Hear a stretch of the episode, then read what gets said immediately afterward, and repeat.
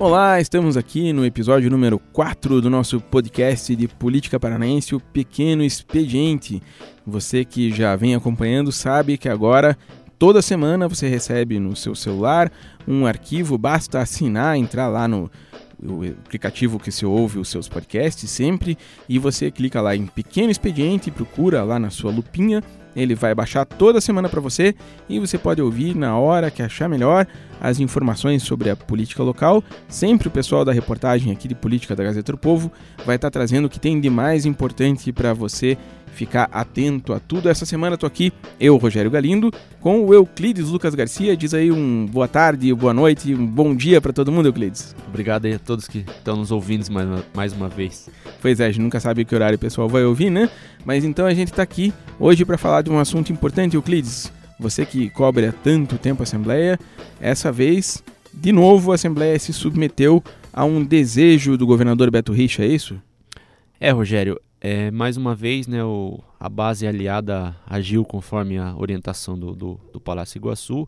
É um projeto que, para relembrar o pessoal que está ouvindo a gente, em 2016, no, no, ano passado, no auge da crise econômica, logo que o Temer assumiu, ele ofereceu um plano de auxílio aos estados que quisessem aderir a, uma série de benefícios. É, alongou a, a, o pagamento das dívidas com a União por 20 anos e durante os dois primeiros anos ele ofereceu um, digamos assim, um, um arrego nas, no pagamento dessas contas. Os seis primeiros meses os estados ficaram sem pagar, ali no, no segundo semestre de 2016, e nos outros 18 meses, ou seja, valendo por dois anos, é, pagaria menos. Mas tinha que ter uma contrapartida. Né? Exatamente, né? a contrapartida. É, foi a, a chamada teto dos gastos públicos, né, que a, é, em 2018 e 2019 que é isso que a Assembleia aprovou agora, um, um aditivo, né, um, um, adendo a esse contrato original para ter esses benefícios, para que em 2018 e 2019 as despesas de cada estado que assinou esse acordo só podem crescer com base na inflação. Ou seja, acabou aquela história de ah, a, a, a arrecadação do governo cresceu 3, mas o ano que vem eu quero gastar 8. Segundo a União, isso não pode, está errado, tanto que a própria União vai, vai cumprir essa, essa regra a partir de agora e ela impôs isso aos estados que quisessem assinar esse acordo. Vamos voltar lá. Para o Paraná era importante isso, segundo o governo, porque tinha uma dívida antiga lá da época do Jaime Lerner, ainda do Banestado, do Banestado isso, exato. né? Para sanear o banco e poder vender, eles tiveram que fazer um empréstimo gigante, se não me engano, 5 bilhões de reais na época, e ficaram devendo isso, portanto o governo do Paraná tem que pagar mensalmente uma fatia é, dessa hoje dívida. Hoje eu não, não, não, vou saber dizer ao certo, mas passa de 10, 10 bilhões a dívida do Paraná com a União. Que ficou porque... ao tempo, né? Com o tempo com ficou juros, com juros etc. e tudo mais, vai subindo, né? Então, para poder aliviar essa dívida, o governo do Paraná entrou nesse plano e teve que fazer a contrapartida. A novidade agora é que passou para o próximo governador, ou seja, a pessoa que ganhar a eleição, eu digo a pessoa porque pode ser um homem ou uma mulher, Sim. né? Até porque temos uma mulher no páreo, né? Ano que vem, quem ganhar a eleição vai ganhar sabendo que o primeiro ano está de mão amarrada. Não é. poderia fazer aumento de gastos e, principalmente, o que é mais sensível, não pode dar reajuste acima da inflação para o funcionalismo. Ou talvez nem possa dar reajuste, ponto. Né? É, porque o, o projeto ele fala, no, no jargão do técnico, é, são despesas correntes primárias, que é basicamente o custeio da máquina, conta de luz, conta de água, etc. Mas a maior fatia de, dessa despesa é o gasto com funcionalismo, é a folha de pagamento. Quase é, metade, né? É salário. Uhum.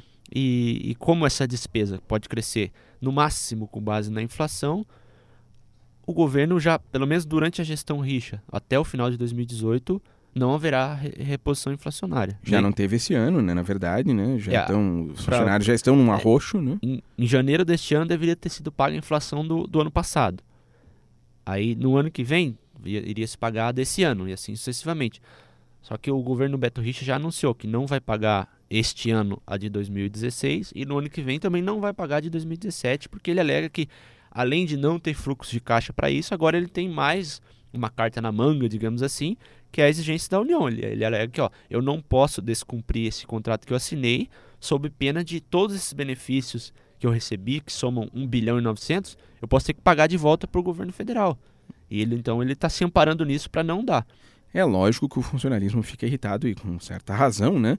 Porque quando foi feito aquele acordo lá em 2015 para acabar aquela greve e tudo mais, né? Ah, o acordo era que eles iam pagar aqueles 10% que foram realmente pagos em 2016, né?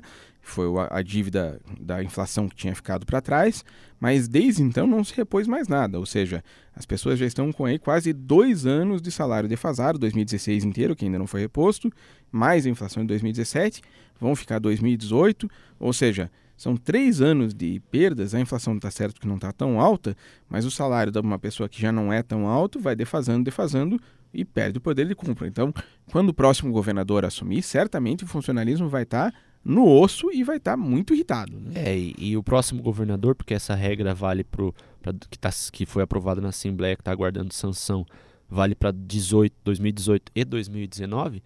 De um lado, o próximo governador ele vai ter a pressão do próprio caixa do, do Estado, que ele vai ter uma margem pequena de manobra, e por outro lado, ele vai estar sendo pressionado pela própria regra que o, que o governador Beto Richa agora assinou com a União. Ou seja, ele vai, ele vai ter que fazer uma escolha. É, que é, aí vai ter que. Por, até porque ano que vem a gente tem eleição. Como ele vai se comportar? O que, que ele vai prometer para o primeiro ano de mandato dele que ele já sabe que está engessado? E é uma coisa cruel, porque, por exemplo, você falou né, dos gastos com luz, com água, com custeio da máquina, né? Essas coisas não deixam de subir. O sujeito que fornece lá um produto do governo do estado não vai deixar de aplicar a inflação. Então a única coisa que você tem margem de manobra é o fornecedor de trabalho mesmo, que é o, o funcionário, né? Ele é que vai acabar pagando esse pato provavelmente. Portanto, lá em 2019, quando o governador ou a governadora assumir, vai ter que lidar com isso. Eu não vi, até onde eu saiba, ninguém viu nenhum dos candidatos se posicionar sobre isso, né? Nem Ratinho, nem Osmar, nem Requião, nem Cida. Ninguém veio a público dizer, olha, isso é um absurdo, não dá para fazer, tem que pagar. É, e, e, assim, evidentemente que desses nomes que você citou, que deveria, não só por ser pré-candidato, mas pelo, pelo rito do cargo que ele ocupa hoje, que é o deputado estadual Ratinho Júnior, ele deveria se posicionar sobre esse assunto, né? Teria que ter votado, Teria né? que ter votado. A votação foi essa semana e, curiosamente, como você registrou no, no blog Caixa Zero, ele votou no item número 4, que era o item imediatamente anterior na pauta, e no item seguinte, que era o número 5, ele com presença registrada, tendo votado há alguns minutos antes. Na hora de votar o item número 5, que era esse projeto que pode congelar o salário dos servidores por três anos até 2019, ele não registrou o voto no, no, no, na máquina. Ele sumiu. E, e só para quem está ouvindo aqui, o Euclides até que foi lá no sistema da Assembleia, tem lá transparência, né? E ele votou esse projeto às 17 horas e 5 minutos, votou o item 4 da pauta. Teve 15 minutos de discussão ali. Nesses 15 minutos, alguma coisa aconteceu com o Ratinho. E às 17h20, quando foi votado o projeto do funcionalismo, ele não votou. E às 17h25, quando foi votado lá um outro projeto, ele já estava de novo no plenário e votou. Ou seja, talvez seja conveniente demais é, esse sumiço do deputado justamente na hora que ele ia ter que se pronunciar. Porque era uma saia justa para ele, né? Sim. Ou ele ficava mal com o governador, que é o chefe dele, foi o chefe dele até recentemente, de quem ele espera apoio político, ou ele ficava mal com o funcionalismo que tem muito voto, né? É, por enquanto, talvez não, ele não tenha tanto problema para continuar rezando para dois senhores a ele. Faz, ele cumpre a, a, a função dele de parlamentar da base do governo e ao mesmo tempo, quando tem que se posicionar contra servidores, ele não toma partido, fica elas por elas. Mas vai chegar um determinado momento que, principalmente quando vai se aproximar ali o pleito, a decisão das candidaturas, junho, julho do ano que vem, ele vai ter que ter, tomar a posição dele. Ou ele fica com o apoio do governador e contra os servidores, diante de todo o histórico que a gente sabe que e o, aceita o ônus que disso, o né? governador né? tem o histórico é, desde 29 de abril, etc., arroxo salarial, etc. Ou então ele abandona esse apoio que o Palácio pode dar para ele e fica do lado dos servidores. Essa aí ele vai ter que pesar na balança. Por enquanto ele vai conseguindo levar, mas não se sabe até quando. Mas já tá ficando chato, né? O, Ratinho teve uma certa sorte, né? Digamos assim, porque nos dois momentos mais cruciais em que o Beto Richa comprou briga de fato, às vezes inclusive, né? Briga no sentido é, de, de fato, de, foi as vias de fato com os funcionários, né? Com a polícia batendo em gente em praça pública e tal, o Ratinho não estava na sessão da Assembleia, né? Tanto em fevereiro de 2015 quanto em abril de 2015, o Ratinho estava secretário estadual. É, ele logo em 1 de janeiro ele, ele já assumiu como secretário, agora que ele passou a exercer o mandato. Isso, por isso, por isso ele nunca entrou em Camburão para votar, Sim. como outros deputados votaram, né? Ele nunca esteve numa sessão em que o presidente disse, não, a bomba é lá fora, portanto vamos continuar votando. Ele não participou disso. Ele pode dizer para as pessoas, olha, se eu tivesse lá seria diferente. Ele pode dar algum, alguma espécie de, de justificativa, desculpa, né? de justificativa para isso. Mas agora não, agora ele está lá no plenário, ele tem que votar. Ou não, que foi o que ele fez dessa vez, né? Escapou pela tangente, olha, nesse momento não estava no plenário. Mas que nem você disse, isso daqui até o ano que vem ainda vai ter mais polêmica. E não, né? e não só isso, né? É relativo essa, essa tirada de corpo que ele pode dar nesse assunto, porque ele tem uma base de mais de 10 deputados, entre 10 e 15 deputados, contando com ele 14, que sempre votou com o governador, tirando PSD um, e o PSC, né? tirando um ou outro caso, voto isolado, que era uma posição mais contrária ao Paranhos, Evandro ali, né? Paranhos, o Evandro Araújo, a base maciçamente do Ratinho Júnior, que a gente sabe que ele é, o, ele é o mentor, o coordenador desse grupo de deputados, sempre votou com o governo. Tanto que o deputado Inclusive dessa vez, né? Nessa semana. Inclusive dessa vez. Tanto que o deputado Hussein Bar, que talvez seja o mais próximo a ele, é vice-líder do governo hoje na Assembleia.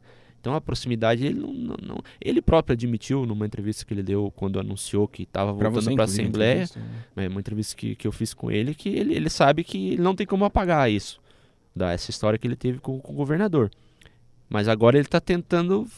Se não pode apagar, ele está tentando alguns menos para mascarar, né? Pelo menos para não aumentar o passivo dele, talvez, com o funcionalismo. Porque, como a gente estava falando, é um- uma, uma porção muito importante do eleitorado, né? Eh, São 100 mil funcionários só nos professores, mais outros 100 mil nas outras áreas, mais os inativos e mais as famílias dessas Famílias, pessoas. vizinhos, é, É, amigos. Então a gente imagina aí que isso pode influenciar o voto de um milhão de pessoas, talvez, que é aí 10, 15% do eleitorado para o governo do estado. Ou seja, não é um público qualquer, né? Não é uma cidadezinha pequena, não é uma categoria pequena, é muita gente. né? Não, e, e você citou cidadezinha pequena, por exemplo. Com certeza, a gente é- são 399 municípios do Paraná, a gente não, não conhece todos, mas em alguns municípios a, a maci- a- o eleitorado maciço deve ser formado por servidores públicos. E além do mais, é é um público que tem condição de fazer chegar essa informação para mais gente, né? Por exemplo, se você desagrada o professor, esse professor mesmo que não vá doutrinar os alunos em sala de aula, né, como está tão em moda discutir, mas é lógico que o professor é um formador de opinião naquela comunidade, né? Sim. O sujeito que atende no posto de saúde, o sujeito que, né, em, algum- em algumas cidades a saúde não é municipalizada, como aqui em Curitiba, né? Ah, é o sujeito que atende no posto de saúde, o cara da receita, as pessoas são autoridades, eles vão fazer com que isso chegue no resto da população. Ou seja, é um, é um- você comprar a briga com o funcionalismo público numa época de eleição é muito grave. Né? É, e, e aí e aí entra, aí entra, a gente volta na especulação política eleitoral da coisa, né? Por exemplo, muita gente diz que quem teria mais a ganhar com essa rixa, um jogo de palavras aqui, Com X, do, né? do governador com o eleitorado seria o Requião, por exemplo. Não só pelo, pelo filho dele estar na Assembleia Na oposição. e ter né? sido um dos principais porta-vozes a favor do sindicato, mas o Requião, de certa forma, tem, tem um histórico mais próximo com o funcionalismo do que o governador Beto Richa, que se afastou totalmente. Aí a gente vai entrar nessas especulações todas, né? E, de fato, não há como negar que o peso eleitoral dos servidores, diante de todo o histórico que se construiu nesse governo Beto Richa, vai ser muito grande. Porque se você for ver a bancada de deputados de oposição na, na, na Assembleia contra o governador Beto Richa é muito pequena. Não chega a, a 15%. São 7, 8 deputados num total de 54. Nunca consegue aprovar nada ou rejeitar um projeto do governo. Então, a, a, os servidores, em especial os professores que estão reunidos na APP Sindicato, a gente pode considerar que foi a principal oposição ao, ao governo Beto Richa Uhum. na- nesse, nesse atual mandato. E com certeza eles terão uma atuação muito forte no, no ano que vem. Agora, Agora, não se sabe a favor de quem, né? Sabe-se É. que é contra o Beto Richa, mas não a favor de quem, né? é, assim, é contra o Beto, mas aí também entra a questão: o Beto vai, vai ser candidato? É o primeiro ponto. Se Ou vai ter um candidato se dele f- ao governo, né? Se, se for candidato, ele com certeza vai ser bastante malhado, só que ele vai estar disputando o Senado. Se ele não for, o quanto ele vai é, é, apoiar de fato algum, algum outro candidato, e esse candidato vai ter que sofrer o ônus da oposição da, da APP e dos outros sindicatos. Porque na eleição do prefeito Rafael Greca em Curitiba, por exemplo, o Beto deu toda a estrutura da máquina do governo e de apoiadores aliados para o Greca, mas sequer apareceu numa foto junto com o A única vez que eles apareceram juntos foi no discurso da vitória, né? Foi Exatamente. justamente no momento em que tinham vencido a eleição, aí o Richa subiu no caminhão de som junto com o Greca pela primeira vez, É. inclusive num discurso meio fora do padrão, É. ele estava muito emocionado, É, parece. tanto né? que, ó, voltando um pouco a uma, uma, uma cenário curioso, o, um cenário curioso, o primeiro grande evento de campanha do Greca, quando foi lançada a candidatura dele na, na Sociedade Thalia, chegou o governador com a Fernanda Richa, o Eduardo Pimentel, que era o então candidato a vice, e fez o discurso, atacou o Fruit, etc. E o carro do Greca estava esperando ao lado. Assim que o carro do, do Richa saiu da sociedade Thalia, o carro do Greca entrou para a gente ter noção do o quanto aquela imagem do, do Beto naquele momento poderia atrapalhar o Greca. É. E, e esse cenário a gente pode viver no ano que vem. Não se sabe se o, o Beto vai entrar de cabeça na campanha, não vai. Mas certamente, para onde ele pender o ano que vem, vai haver uma oposição forte do- do- dos servidores. Isso é, é batata. Onde é aberto, o sindicato está contra, né? Mais ou menos isso, né? Agora, a gente vê também que o que pode, talvez, aliviar a barra do Beto Richa e de quem estiver com ele é o discurso de que ele saneou o Estado, né? Foi difícil, ele tem feito... Se você olhar os discursos, ouvir os discursos do Beto Richa no último ano, principalmente, tem sido sempre a mesma coisa que ele fala. Eu joguei minha po- popularidade no lixo, eu fiz o que era mais difícil, enfrentei o problema sem, sem me omitir, mas qual é o resultado? Hoje o Paraná tem uma economia mais consolidada, tem as contas em dia, quando o É, Rio Grande do Sul está é. quebrado, o Rio de Janeiro está quebrado, etc, etc, etc. Ou seja, ele pode de novo, será que tentar emplacar o discurso, ó, o pior já passou e o melhor está por vir? É, esse foi o discurso que ele, que ele adotou, até fazendo um paralelo, a, a própria presidente Dilma usou esse discurso também, né? Que a, a economia estava bem, etc. E o Beto, aqui no Paraná, seguiu o mesmo roteiro. A gente sabe que, vencida a eleição de ambas Não era as verdade, partes né? ali, não era verdade. É. Tanto que antes mesmo dele iniciar um segundo mandato, ele já, já promoveu uma série de aumentos de impostos ainda em 2014. Chamou o Mauro Ricardo e diz, ó, como é que eu boto isso aqui em dia? É, né? e o Mauro Ricardo, antes mesmo de assumir como secretário, já estava já tava tocando a máquina lá em outubro de 2014. E agora, para 2018, va- vamos ver que discurso vai ser adotado, porque isso que você falou, de, o maior exemplo é isso. Ah, o Paraná pelo menos consegue pagar a folha em dia. Veja Minas Gerais, veja Rio Grande do Sul, veja Rio de Janeiro. A impressão que dá é que o Beto e o pessoal dele estão torcendo para ninguém conseguir pagar 13 terceiro, né? Para poder dizer, ó, no Paraná pelo menos a gente tá em dia, tá pagando 13 terceiro. Olha aí, os outros que não fizeram isso, não, tiver, não teve 29 de abril, mas tá todo mundo recebendo atrasado. Aqui não, o pessoal reclama porque não tem reajuste, mas o salário tá em dia, a gente fez isso pro bem da É, população, e, né? e- e- ainda assim, o governo, ele- o governo Beto Richa, ele, não sei se é muleta, digamos assim, mas assim, todo, basicamente, é, cita o governo federal. Esse acordo que foi aprovado pela Assembleia é uma obrigação do governo federal, senão nós vamos ser punidos e teremos que devolver quase 2 bilhões. Ah, o, o cenário está em crise por causa do governo federal, que lá em 2014 projetou um cenário que não era nada daquilo. Fomos iludidos pela presidente Dilma, né? É, o Beto aí- já falou isso com todas as letras. Isso, né? é. Ele- Eles ainda, ainda costumam jogar muito a culpa no governo federal, mas aí quando é pro, pra ganhar os louros, fala, não, a gente fez o ajuste fiscal, etc, etc. Vamos ver se, se essa desculpa vai colar. Porque, por exemplo, em 2014 a gente viu que, de certa forma, colou aquele discurso contra a Glaze, por exemplo, que também era candidata ao governo, de que ela teria prejudicado o Paraná enquanto senadora e ministro da Casa Civil. Acabou que, de certa forma, colou, porque o Beto venceu no primeiro turno. Será que vai colar esse discurso que a gente, o Beto jogou a popularidade lá no chão e o Paraná tá bem? Talvez também tenha uma outra situação que a gente tem que levar em conta.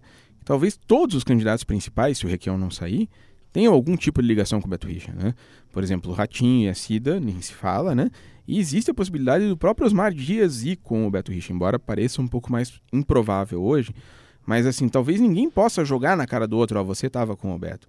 Porque todo mundo estava com o Beto. O grupo dele é que tem os principais candidatos para o ano que vem. E nesse caso fica o jogo meio zerado, né?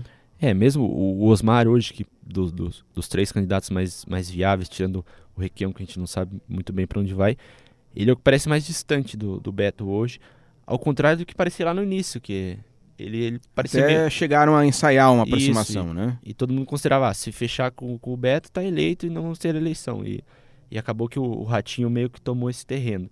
E só que o Osmar, caso ele vá pro PSB, para quem tá ouvindo a gente, é o partido que tem talvez os dois deputados mais fortes na Assembleia, que são o líder do governo, Luiz Cláudio Romanelli, e o deputado Alexandre Cury, que é um deputado, por exemplo, pra, que é o rei da articulação. Que né? é o né? rei da articulação e, e muito, muito votado. Ele Neto faz, do Aníbal Cury, herdou ele do faz votos nos 13, poder, né, o único político. que faz votos em todos os 399 municípios do Paraná. Em indo para o PSB, por exemplo, o próprio Osmar vai ter um pezinho na, na, na canoa do Beto, ainda que indiretamente. Então, assim, e o PSB já disse, na verdade, né, que tem um acordo deles com o Beto Richa. Quem for com eles tem que ir com o Beto, né? Então, na verdade, está é, tá tudo muito ainda longe para a gente saber, mas talvez tenha isso. Talvez ninguém possa jogar esse acordo, por exemplo, com o funcionalismo na cara um do outro, porque todo mundo tem uma parcela de aliança com o governo que assinou isso. Agora, de fato, quem hoje tem que responder mais próximo disso é o Ratinho Júnior, que não votou e que se omitiu, de certa maneira, dessa discussão e que vai ter que se posicionar mais para frente. É, mas que também não, não, não chega a ser uma surpresa, né? Para quem já, já entrevistou o Ratinho Júnior, ele já foi candidato a, a prefeito e teve que responder muitas perguntas, a campanha é mais intensa do que um legislativo, por exemplo. A gente sabe que ele não é um, um cara que costuma tomar posições muito firmes, né? Ele, ele, ele ele tenta mais ou menos, é o que a gente chama de barulho ensaboado, né? Ele nunca responde diretamente ou vai muito a fundo naquilo que está perguntando. Essa é a característica dele. Parecido com o Richa, inclusive, né? É, exatamente. É, digamos, muita gente diz que ele é, ele é um Richa que ainda não, não foi prefeito, não foi governador, está no começo ainda. O Richa, para quem conheceu o Richa no, no começo, entrevistou, é, ele é melhor, parecido, melhorou né? muito, muito o discurso dele. E o Ratinho acho que ainda está meio patinando nisso. Ele, ele não toma muito, não toma muitas posições quando deve tomar, até para marcar uma posição. Se ele quer conquistar o maior cargo do, do disputa no estado, ele vai ter que tomar posições. E esse momento vai chegar para ele. Por enquanto ele está se esquivando, mas uma hora ou outra vai chegar e ele vai, vai ter que tomar essa posição. Enquanto isso não chega, a gente vai acompanhando aí, né? O, tanto a situação dos servidores, que é uma situação grave, a gente vê o pessoal realmente já caminhando para o terceiro ano sem reajuste, e a gente vai seguir essa situação e também seguir a situação da eleição estadual. Você que quer acompanhar, então, além do site da Gazeta do Povo, além do nosso Facebook, das mídias sociais, tem essa nova opção. A gente pede para você não só ficar clicando aqui no desktop, caso você esteja vendo aqui no site da Gazeta, mas principalmente para assinar. Entra lá no seu aplicativo de podcast no seu celular, assina, procura lá na lupinha o Pequeno Expediente e toda semana você vai receber um aviso e baixar o programa. Você vai poder fazer o que você quiser, fazer limpeza na casa, andar, ir para academia, andar no carro e estar tá ouvindo o principal da política paranaense aqui com a equipe de reportagem da Gazeta do Povo. Euclides, obrigado pela participação. Obrigado por ter nos ouvindo aí e até a próxima. Até a próxima, até semana que vem.